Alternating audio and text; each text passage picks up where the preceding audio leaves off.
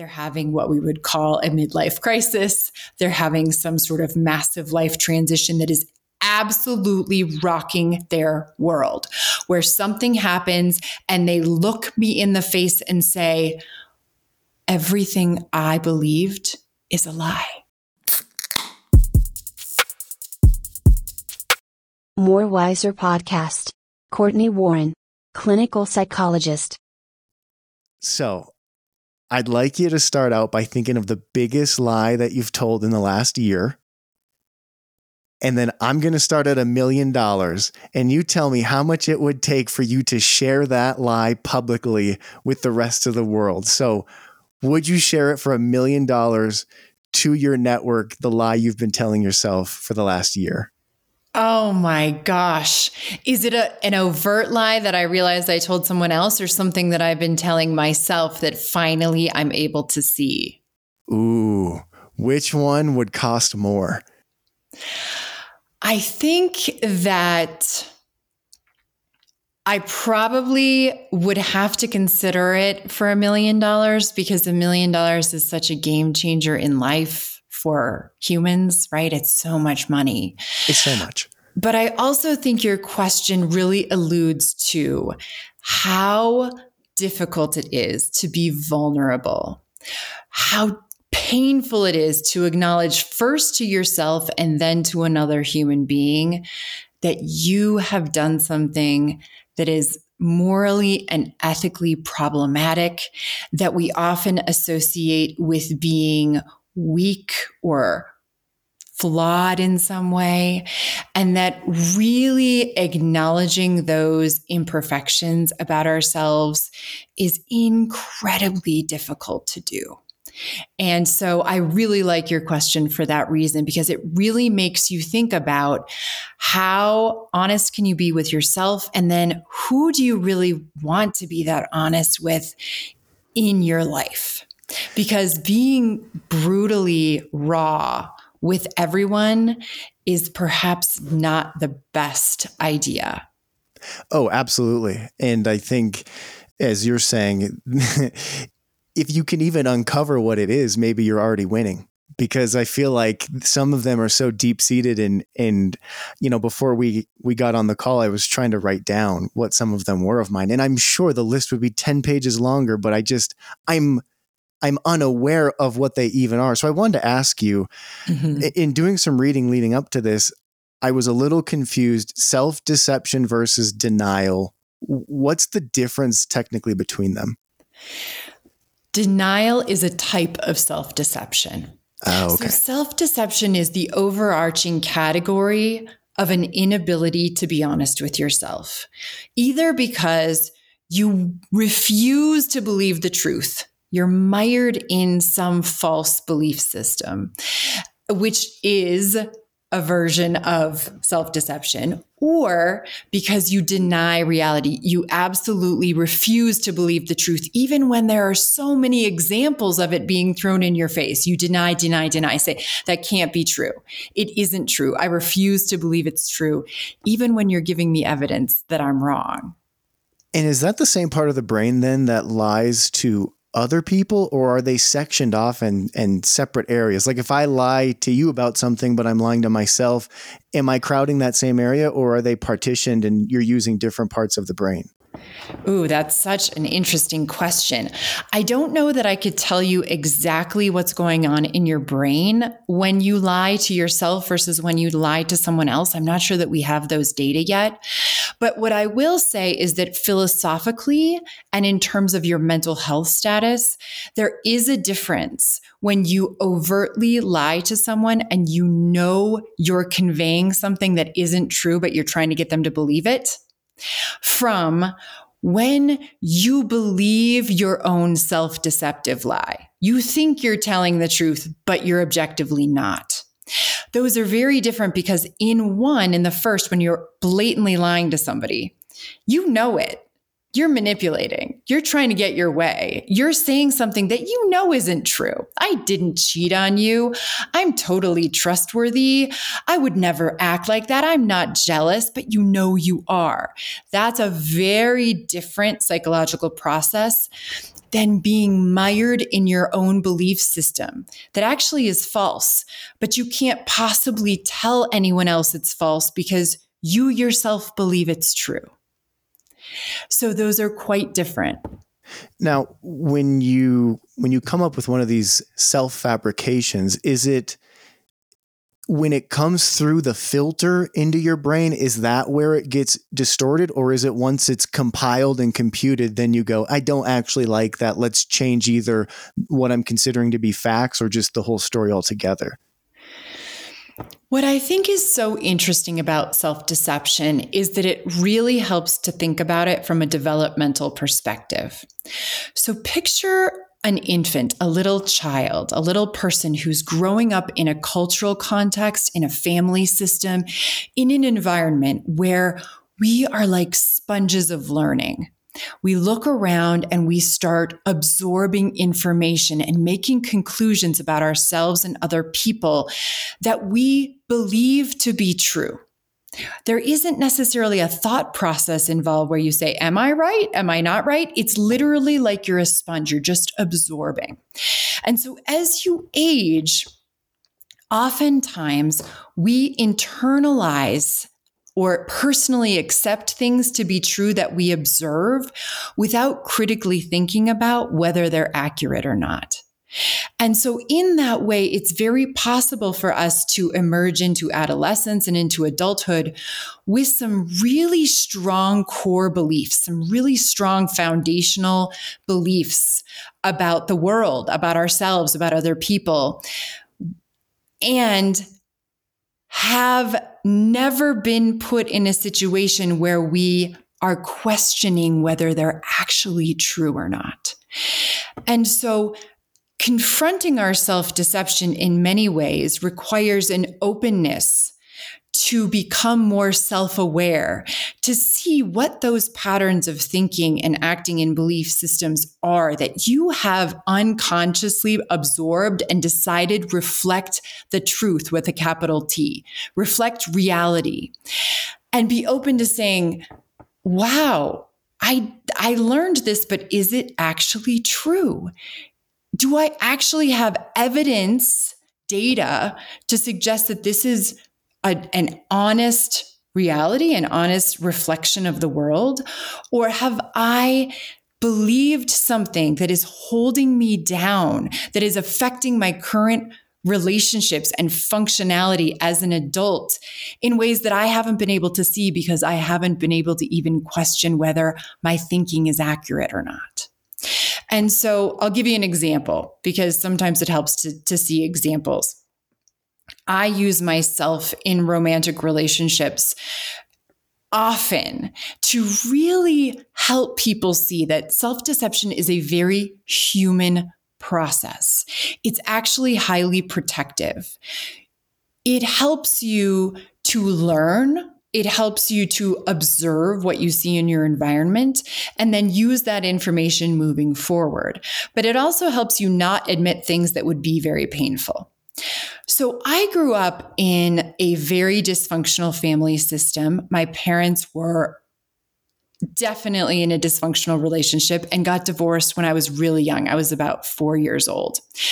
And at the time, I'm observing my primary caregivers really hating each other, not communicating with each other, fighting violently with each other, struggling emotionally.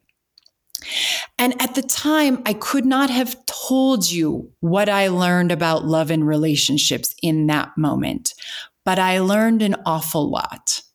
And as I emerged into adolescence and young adulthood and started dating, I realized that I had very strong emotional reactions to the people that I was dating that actually didn't make any sense given the situation that I was in at the time. And so, to really unpack my own self deception, I had to say, wow, okay, I'm having an argument with someone that I'm dating right now. And my reaction emotionally seems really extreme. I am so mad at you right now. But I am objectively looking at this situation going, you know, it seems like this is like a three on the emotion provoking scale, and I'm having like a 25. What is it that I am thinking and feeling that I can't admit, that I have learned and brought into this current relationship that has very little to do with the current relationship and is actually a reflection of some core beliefs that I learned long ago about myself and about safety and about love. For example, as I unpacked my own core beliefs, it became very apparent that I learned that love was not safe, that you cannot trust people, and that actually the way you show love is to be really over the top emotional.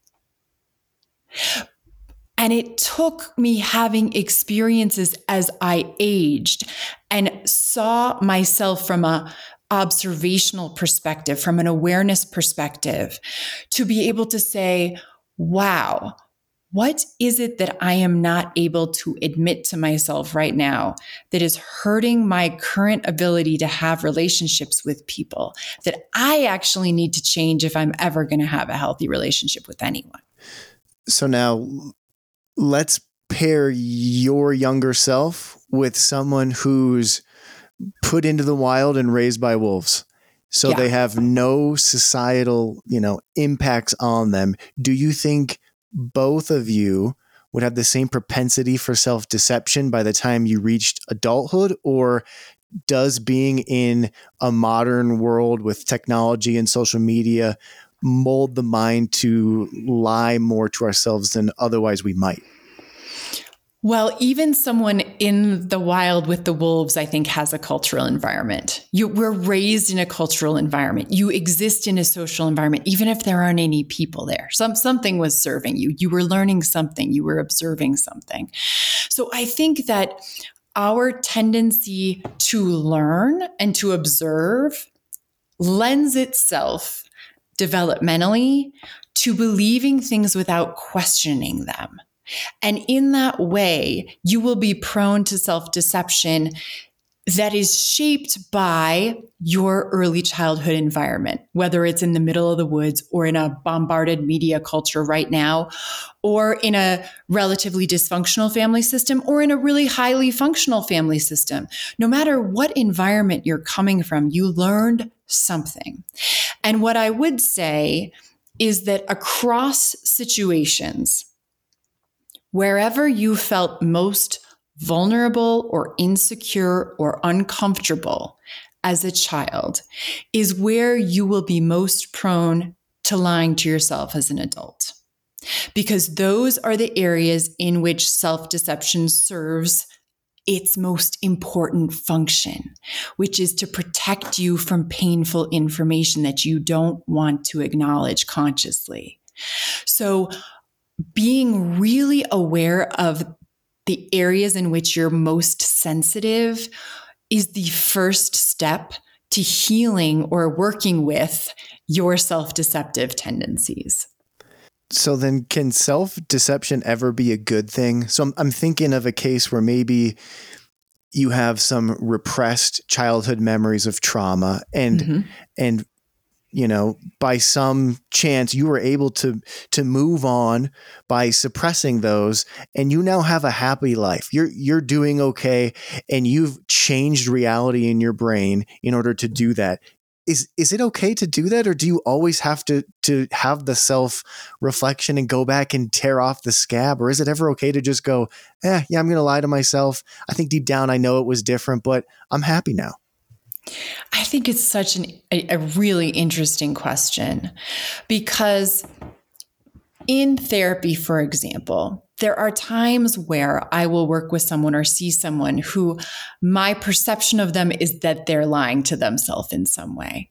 But I also know the function of self deception and pulling off that wound and exposing it in its rawness requires that you have enough self esteem and self efficacy that you can handle it. And so it may not be in their best interest to see a brutal reality, even if I have a hypothesis that there probably is one there. So, regarding your question, I guess I would say this I will argue very strongly that the goal of all of us as humans in this life is to be as honest with ourselves as possible. Because the more you know yourself, the more freedom you will have to make choices that lead you to live the most fulfilling life possible for you. It is the ultimate empowerment to become authentic, to understand who you are, where you came from, what values you have, what you need in this lifetime to look yourself in the mirror and say, I lived the life I needed to live. I was the person I chose to be. I overcame whatever adversity I experienced to transform into what I believe was the most wonderful, positive, uh, graceful human I could become. I think that is the goal. And does it serve people sometimes to live in a self deceptive bubble? Yes, it certainly does. In some ways, ignorance really is bliss. If you live in a distorted reality that seems somewhat functional, even though it isn't objectively authentic, that probably serves a function for you. The danger in that, however, is when the bubble breaks. Something about your seemingly ideal life that you've crafted based on a version of reality that isn't really real has a crack in it. And when that happens, what's very likely is for the whole entire thing to fall apart. And that is a very scary place to be emotionally and psychologically. That's when a lot of people come into therapy, right? When they're having what we would call a midlife crisis, they're having some sort of massive life transition that is absolutely rocking their world, where something happens and they look me in the face and say, everything I believed is a lie. Wow. I was living a lie, Dr. Warren. What am I going to do now? So, what's the biggest lie then that you see currently coming into your office in 2023? Like, if you had to bin them in categories, what do you think you see the most of nowadays? Oh, my goodness. I don't know that I could say there is one lie that is in a big bin that's everyone but i i think one thing that i focused on with probably everyone i will ever work with is what you have control over. Because one thing that happens when people get spinning in a self deceptive loop of thinking is that there is a tremendous focus on the external or outside realities of their life. There's a, well, my partner did this, or my boss did this, or my kid is this way, or I was raised in this horrible, terrible environment. And so their focus stays external. And in many ways, that systemically keeps you in a lie that you have no control over your life. And from a psychological perspective, that's a very dangerous place to be because it leaves people feeling helpless without any degree of self efficacy, where they can stare down the realities of their life in the most radically honest way possible. Where I would say, stare down your partner, stare down your boss, stare down your kid. Tell me the most brutal realities that you are living through or have lived through. I'm going to let you feel that. I'm going to let you acknowledge it. I'm going to let you be there, but I'm not going to let you stay there because that doesn't serve you well. What we're going to do is stop the lie that your outside reality determines your internal experience and your internal value as a human being, because that is a massive lie that most people believe that somehow their value and their well being is determined by their external circumstances. False absolutely false. Your journey in this life is to be able to honestly see every experience that you have in this world look yourself in the eye and say, who am I going to be in response to it? Because that's where your power lies. That's where your ability to affect your well being lies. And that is how you're going to transform through the really brutal, painful realities that every single one of us as a human being is going to have in this life. You are not going to get out of this life unscathed. I don't believe it. We all may have different difficulties. Some of us have shared difficulties, but whatever they are, life is going to be really hard sometimes. And so, my question to you isn't, is life going to be hard? My question to you is, what are you going to do in response to the hardship when it happens to ensure that you are the human being you want to be? And that is such a hard thing to do though. I mean with without a without you in the room, I mean that's a very difficult task on your own at, at home. Hey, real quick, sorry to interrupt. I just wanted to say thank you to everybody for all the support since starting this podcast. I really do appreciate it. And if you're looking for a way to support the show, you don't need to buy anything. I'm not asking you to, to do anything out of the ordinary. Just tell a friend just tell a friend that, hey, I found this new podcast where Joe spends hours researching every guest because he really does respect your time and want it to be worthwhile. So if you're looking to help me out, you could make my week by just telling someone about the show. That's it. All right, let's get back to it. And going back to something you said, you know, your value as a human is so often in the mirror. You're, you you see yourself every day in so many objects. And so I wanted to ask you about body dysmorphia because mm-hmm. I'm not sure if it's self deception or not because you're looking at yourself, I would say, trying to be objective, but it's coming through a very distorted filter. And then the information that gets to your brain is skewed, but it's not necessarily a lie. Where does it fall on the spectrum for you? Mm.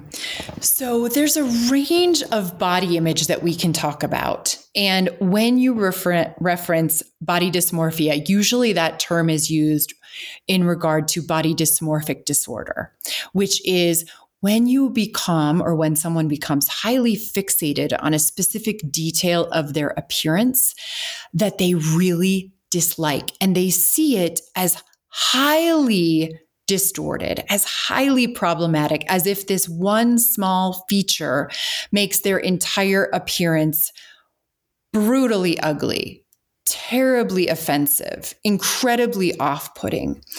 Um, and we also use this term sometimes with regard to muscle dysmorphia, which is often used to describe people who go to the gym a lot. It's more prominent in men than in women, who are, by all accounts, these very cut, very fit, very large bodies of hyper fitness, really, who see themselves as small, weak, underweight. And so when you think about that, is there deception in their perspective? I would have to say yes, because oftentimes when I talk about self deception, the biggest difficulty is that it is so hard for us to see how we lie to ourselves, right? Because that would require us to tell the truth. So it is incredibly hard for us to see where we're distorted. So I will often ask people, you know, if I asked a hundred people just off the street, just random strangers, whether this one attribute of your appearance made you horrendously ugly and they never want to look at you what do you think they would say?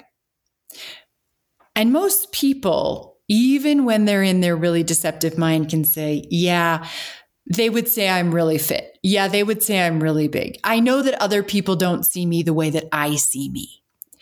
And anytime that happens, there's probably some deception going on in yourself because some of the things we say to ourselves are so cruel and miserable that if you said them out loud, you would probably be aghast and think, no one would ever say that to me. No one in the world would ever say right. something that horrible to me. But I say it to myself every day. Um, anytime you find that in yourself, it's a massive red flag for me. Pause. There's probably something quite off here. There is a way in which you are repeatedly reinforcing a belief system and a thinking pattern that is not true and not helpful. And I bring up the not helpful part also because I usually focus on two questions when I'm working with people about honesty. The first is, is this accurate?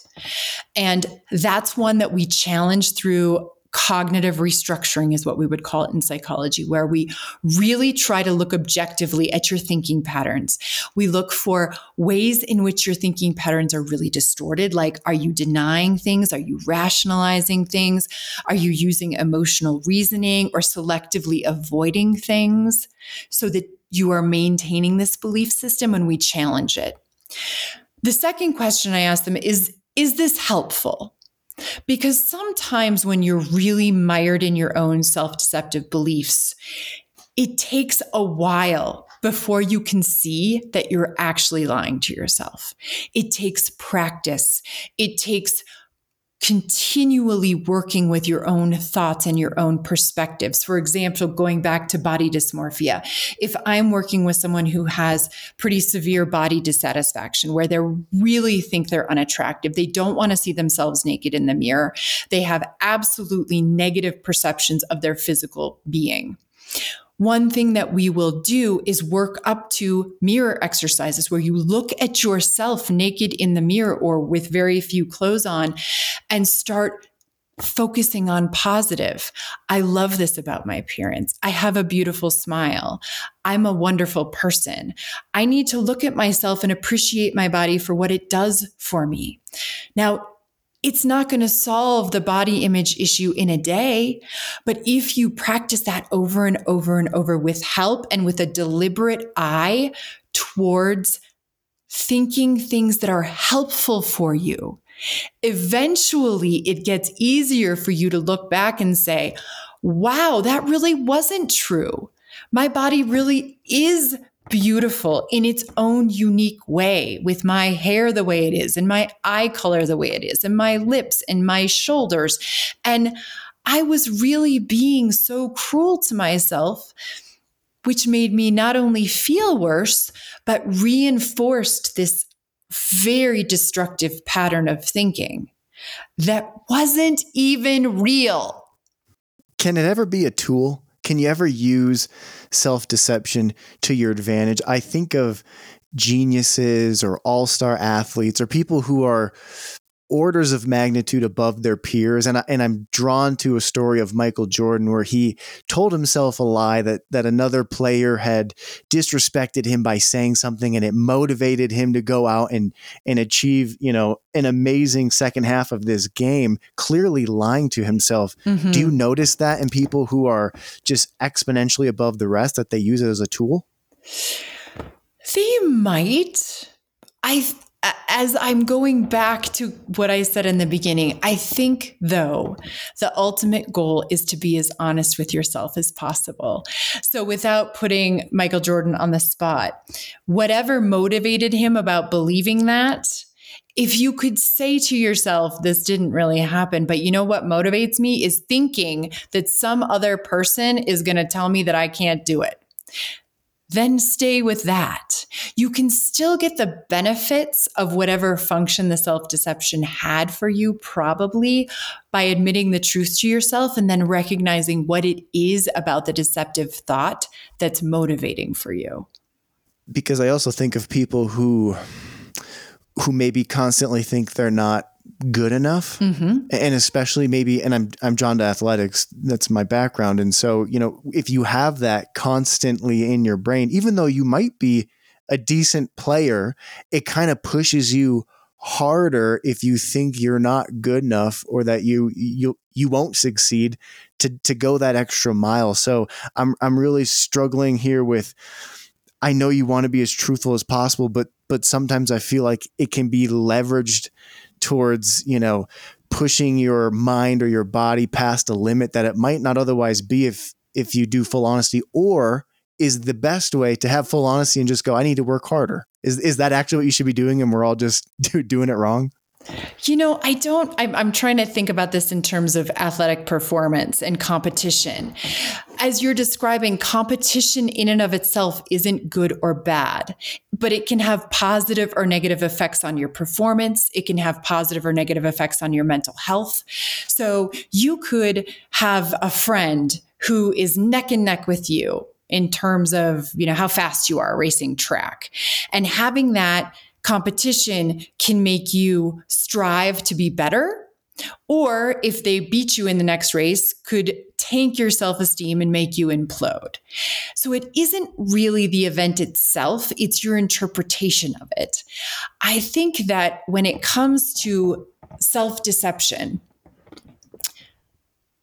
the best way to be is to acknowledge fully who you are and where you are and how good or bad you are at something and what you actually need to do to get better. And so I would not encourage people to lie to themselves as a mechanism of personal improvement or to make yourself faster. My hope would be that you'd be able to really reasonably assess how good am I at this? And if I'm not good enough to meet my own standards or to meet the time that I wanted or to catch the ball as many times or shoot enough baskets, then what do I need to do to get there? Honestly, which might be things like, wow, I got to work out more. I got to practice more. I got to eat better, whatever it is, because you're going to make better choices if you have all the information.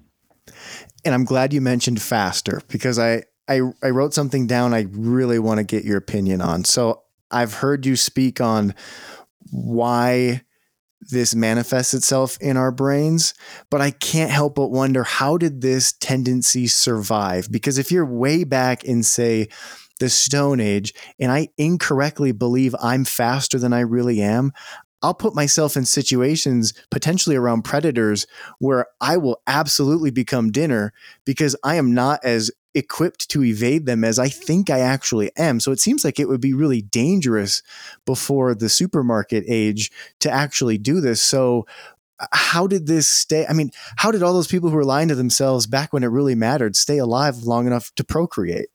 Mm.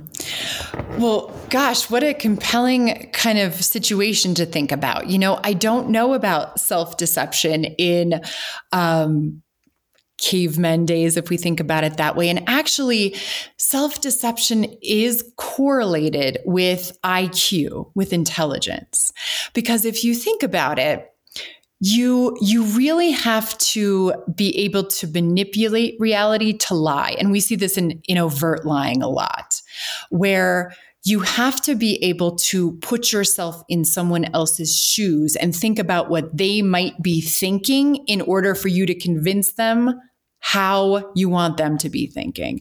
And so, in studies on overt lying, for example, in children, you see very clear developmental differences in ages in which children learn that they can lie, right? Interesting. So, from a really young age, you might see two, three year olds just blatantly lie to you and think that you might not catch them. Like, oh no, I didn't eat that cookie, even though I'm like, I literally have a cookie in my mouth. I'm not eating a cookie. And you're looking right. at them like, I'm watching you eat a cookie right, right yep. now. Like, you're definitely eating a cookie. Um, and then as they age, into school age, they might start to realize that they can get away with lying sometimes if they can manipulate the parent or the friend or their little sibling into not really understanding what they're doing.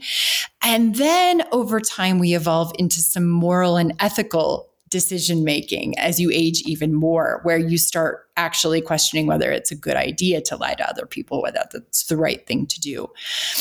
When you think about self deception, in the long run, I think what you're pointing out with this analogy that if you think you're faster than you are and the lion's going to catch you, so it's not going to serve you well. In the long run, self deception actually has tremendous negative consequences. Um, if you lie to yourself as an adult about really a host of things, whether it's your fitness level, whether it's your ability to be close to people in relationships, your parenting ability, and you're doing harm to yourself and others because of it, those are massive negative consequences. For example, you could be in denial about the fact that uh, drinking alcohol is bad for your health or smoking is bad for your health. You could say, well, I only have a few day drinks, you know, a day. And so I'm not going to get heart disease or diabetes or have any of these things. That's a massive liability for us as humans. That's dangerous for your physical health. Or you could say to yourself, you know, I only yell them, I only yell at my kids when they're doing something really bad and they deserve it. Well, if you tell yourself that enough, you probably will become a parent who is verbally abusive to your children, perhaps even physically aggressive with them, which in the long run isn't great for their mental health. It's also not great for your relationship with them over time. So I don't want to suggest that self deception as an adult or as an aging person is beneficial for you. It really isn't. The catch is that it serves a function when you're not psychologically strong enough to admit something that's true. So if it is such an ego hit to you to admit that you're not that fast, right? Where you where you're looking around and you're going, "Oh no, I'm faster than that. I'm faster than that." Not because you are faster, but because if you admit that you're slow, it hurts. Ouch. That's where self-deception's function is. The function doesn't mean that it serves you well in the long run. It really doesn't. It serves you well in the very short run to protect you from things that you don't want to admit. Okay. An emotional protection, your feelings. Okay. Your feelings, your kind of core ego is what we would call it in psychology, a la Freud from a long time ago. That solid, rational part of you that wants to maintain a positive view of yourself, wants to see yourself as a, a rational, reasonable, solid human being. Now, are there certain personality types that are more prone to self deception? I know you've mentioned IQ and um, being psychologically strong enough, but does a certain personality characteristic that you've seen lend itself to being more prone to self deceiving oneself? I'm not sure that I would say personality trait per se. What I would say is that, as we talked about earlier, if you have lived through a childhood experience where you were not securely attached to your parents, or you have been in situations that were traumatic for you it will be much more likely that around those circumstances and issues, you will want to lie to yourself because it protects you from that trauma and emotional pain of acknowledging a reality that was really difficult. You know, I just wrote a book on romantic relationships and breakups, and I'll give you an example. One of the things that I see a lot in breakups that's self deceptive is my ex was the best. We loved each other so much. I can change them. I'm going to make them change. They're going to come back to me. It's going to work. We're going to get back together. We can do this. I can do it. I'll fix whatever was wrong with me and I will make this work. When you stay mired in those thoughts and you're broken up, you have a lot of evidence to the contrary you are in a circumstance, not really a personality trait, but in a circumstance that is highly difficult for most humans. Nobody really likes to go through a breakup that can actually feel like a massive loss. For many people, it's like a grieving process getting divorced or breaking up, where you go through this moment in time in your life uh, from shock, like, are we really breaking up, to denial, we're not breaking up. This can't be happening to me, to bargaining, I can make it work. We'll fix it. There's got to be something we can do, to a whole host of emotions, sadness, complete anxiety, uh, total grief feelings of depression. That is really circumstantial. But it's a circumstance that I'm trying to highlight because it's a situation where you're very likely to feel insecure and upset and lost. And as if your identity is being crushed or shifted or you might look in the mirror and say i don't even know who i am anymore without this person. My identity and my self-esteem was in part built upon this relationship that i was in. And because of it that's a situation where people are very likely to lie to themselves because we believe very deceptive things about people we fall in love with to begin with. And then when it ends, we continue our deception in ways that keep us stuck on a former lover and will very much make it difficult to move on until you challenge those self deceptive thoughts. Now, the book you're referencing is the book you just wrote, How to Let Go of Your Ex, which folks can grab anywhere you buy books. And I'm happy we're steering into this section a bit. And I want to propose the follow on chapter that was never written and get your take on this. So I don't okay. know if you're a fan of true crime or if you watch them at all, but I'm constantly shocked when I see normally a man murder his spouse the reason for doing it. And I'm, I have to ask you, is it honestly the lie that it's simpler and cleaner to kill someone than have a divorce? Or what are the layers of those self deceptions that a murderer has that justifies, I'm going to kill my spouse instead of just leave them? Mm.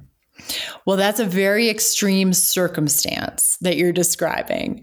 Um, I wish it was more rare than it is, because as you probably know, it's much more likely for us to be killed by a loved one than someone that we don't know, which somehow boggles the mind. You know, I think that when it comes to abusive relationships, and violent relationships, there are a lot of self deceptive tendencies used to justify harming the other person. And when it comes to something like murder and the controversy of divorce that you just said. You know, I I don't know that I can speak to actually killing someone, but I do think that in violent offenders of domestic violence partner. So when you're actually in a relationship with someone, there are deceptive thoughts about ownership. So this is my spouse, my wife, my husband, my partner. And so they don't get to have a life if I'm not a part of it because they're mine, this ownership piece. There's a piece about money oftentimes when we're talking about divorce that they are going to take half of what's mine. Again, it's an ownership, but it's also a financial motive where how dare they? They don't deserve it. If I don't get to have them, no one will. There's a jealousy component oftentimes around them having a future life with another partner or their children having another adult figure that's a step parent or some version of another parent. And all of those kind of solidified down to this core belief that justifies mistreating somebody else, i.e., their spouse, uh, for all of these reasons. Wonderful rationalizations. Rationalization is self deception used by trying to explain away unacceptable behavior with some logic. They cheated on me, so they don't deserve to live anymore. They're leaving me. How dare they? So I can do whatever I want to them. I'm going to take all the money out of our savings account and leave because they don't deserve to have it after how they treated me. That's all rationalization. It's lies you tell yourself to justify ways you're acting that are actually completely inhumane and, and really not ethical. So I think there are probably a host of faulty beliefs that anyone who engages in violent behavior towards another person uses in their own mind to feel better about what they're doing. And so, kind of in the same vein, if you're prone to deceiving yourself, which we know now is not a characteristic quality, but more of a, a historical uh, something that led up to you being this way. If you are more likely to do that, are there any relationships between, say, your propensity to be manipulated by other people like i think of joining a cult right like Mhm. it, or is it i'm so good at lying to myself it's going to be really hard for you and all this gibberish to actually break in through the wall and get into my you know deep brain where the truth lives which is it mm. closer to Well, I want to clarify that all of us lie to ourselves. We're all going to lie to ourselves. The degree to which you do it and the ways in which you do it will probably be very unique to your life, who you are, where you were raised, what you learned, and how it affects you currently in your current life. I think, in terms of cults or being manipulated, I don't know if that has as much to do with self deception as it has to do with being vulnerable um, and easily influenced by others to fill yourself up. So, most of us want to believe in something. We want to believe in that our life has meaning. We want to believe in other people, that we can have a partner, that there is a God, that there is some power greater than ourselves that is functioning in the world to help us. So I think there is a tendency for us to want to believe in them. What I think happens oftentimes in manipulation is that our insecurities are being capitalized on by somebody else so that they can get us to do what they want us to do or believe what, what they want us to believe. Um, one thing that I think about is juvenile prostitution. So I was a faculty member in Las Vegas where there's a tremendous amount of sex trafficking and child prostitution. And that's actually true all over the world. So I'm not saying that this is just Vegas. Um, but pimps would really prey on young people who had really traumatic backgrounds because it was easily more easy to manipulate them, to see where their vulnerabilities were, to see where their insecurities were, and to capitalize on them almost as if they were a savior or as if someone they could look up to, or I'll help you. And that can rope people in in a really really dysfunctional way. Again, I'm talking about adolescents here mostly, but you see this in adults as well, where they will be easily deceived into believing that they need this person to survive, to be okay, and that they're actually this is a manifestation of love that that my pimp loves me that they want to help me that they're here to be sure that i'm okay. And they're deceiving themselves because they can't see any of the other nuances that are going on. So we're more vulnerable to manipulation if someone can target our needs or our wants or our desires and exploit them. So it's really, they're not self deception and being prone to manipulation are not tied, but they share probably the same origin story. I think they probably both share a whole lot of insecurity and lack of ability to feel safe and sound in your own skin with your own opinions and your own ability to navigate life. And like you said, we all lie to ourselves every day, which brings me to television, which seems to be like the number one way to A, escape reality, kind of assume someone else's life, and then go back to your own. So when you watch TV, well, here, let me ask you when you watch TV, what Mhm. sorts of mental safeguards do you put up to not, mm, what would be the right word?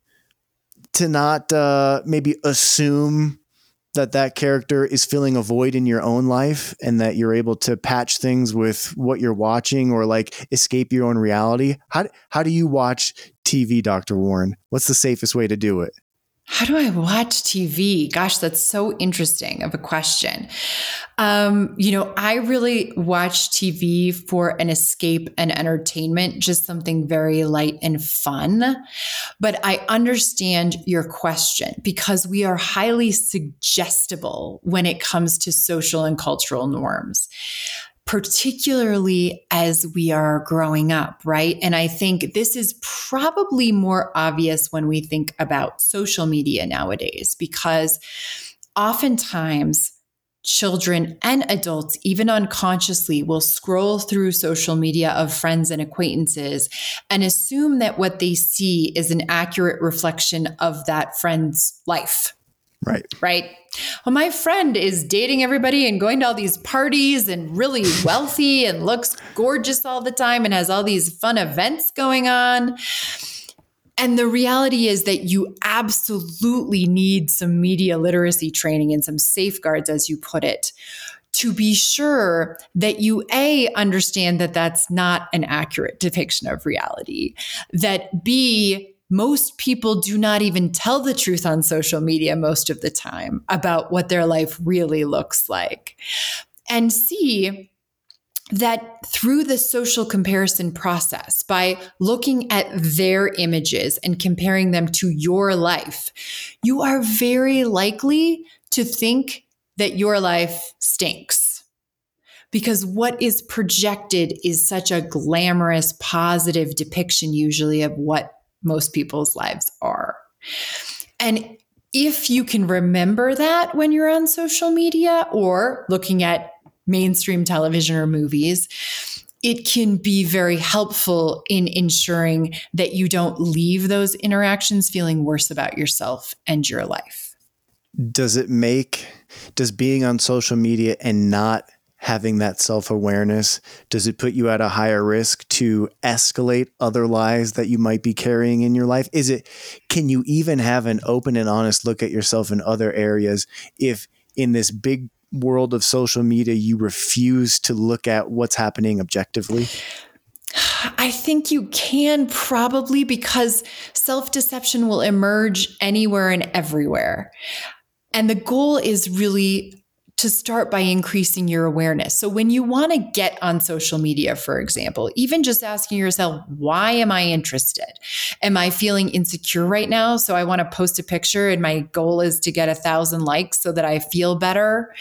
Am I feeling um, just bored so I just want to scroll and see somebody else doing something that maybe is entertaining to me. What what is it that I'm looking for? What is it that's motivating me? What is it that I'm feeling right now? Are there patterns that I have? Are there times that, you know, after a breakup, for example, are you going online to try to catch pictures of your ex with other people or see what they're doing? Because the more awareness you have of your motivation, the more likely you are to be able to say, oh my gosh, I realize that when I'm feeling really sad or when I'm feeling really anxious, I go online. Wow, now that I see that, I realize that going online is serving a function for me to try to distract me from pain in my life or try to give me information that's going to ease my anxiety somehow or make me feel better about myself. And because I now know that, I'm going to pause the next time I'm feeling anxious and want to go on social media and instead spend some time being introspective, making myself feel better about who I am without using this online mechanism. You know, know thyself. Know thyself, know thyself. It is probably the greatest message I could ever give anyone because the more you understand yourself, the more power you have to understand who you are, what motivates you, what drives you, what you're interested in, and really curb the negative effects of self deception in your life. And you probably know more about other people than many people know about themselves, if that sentence made any sense since you've talked to so many. Now, I asked you earlier what the most common one uh, self deception is that you see, but what's a subtle, under the radar one that we all do that we don't really realize that you think is causing more damage to our daily lives than most people probably recognize? Mm, under the radar ones. Well, I probably have so many. Um, that you're defined by your achievements Ooh. Many people believe that in various versions. If I make enough money, if I have the right job, if I marry the right person, if I weigh the right amount on the scale this morning, then I'll be happy. Then I'll be valuable. Then my life will be complete. Then it will be easy. No, no, no, no, no, no, no, no. When you repeat those messages to yourself, even unconsciously, it ties you again to an external reality determining your internal experience. And it doesn't serve any of us well to do that. Um, I think people have a lot of self deceptive, negative attitudes about themselves that they may not even realize they say to themselves. So you might have an internal dialogue of, when you make a mistake, I'm so stupid. I'm such a loser. I can't admit this fault about myself. My gosh, if I tell somebody that I actually did this or think this, they're going to hate me. Um, any of that negative self commentary is generally pretty damaging to us over time.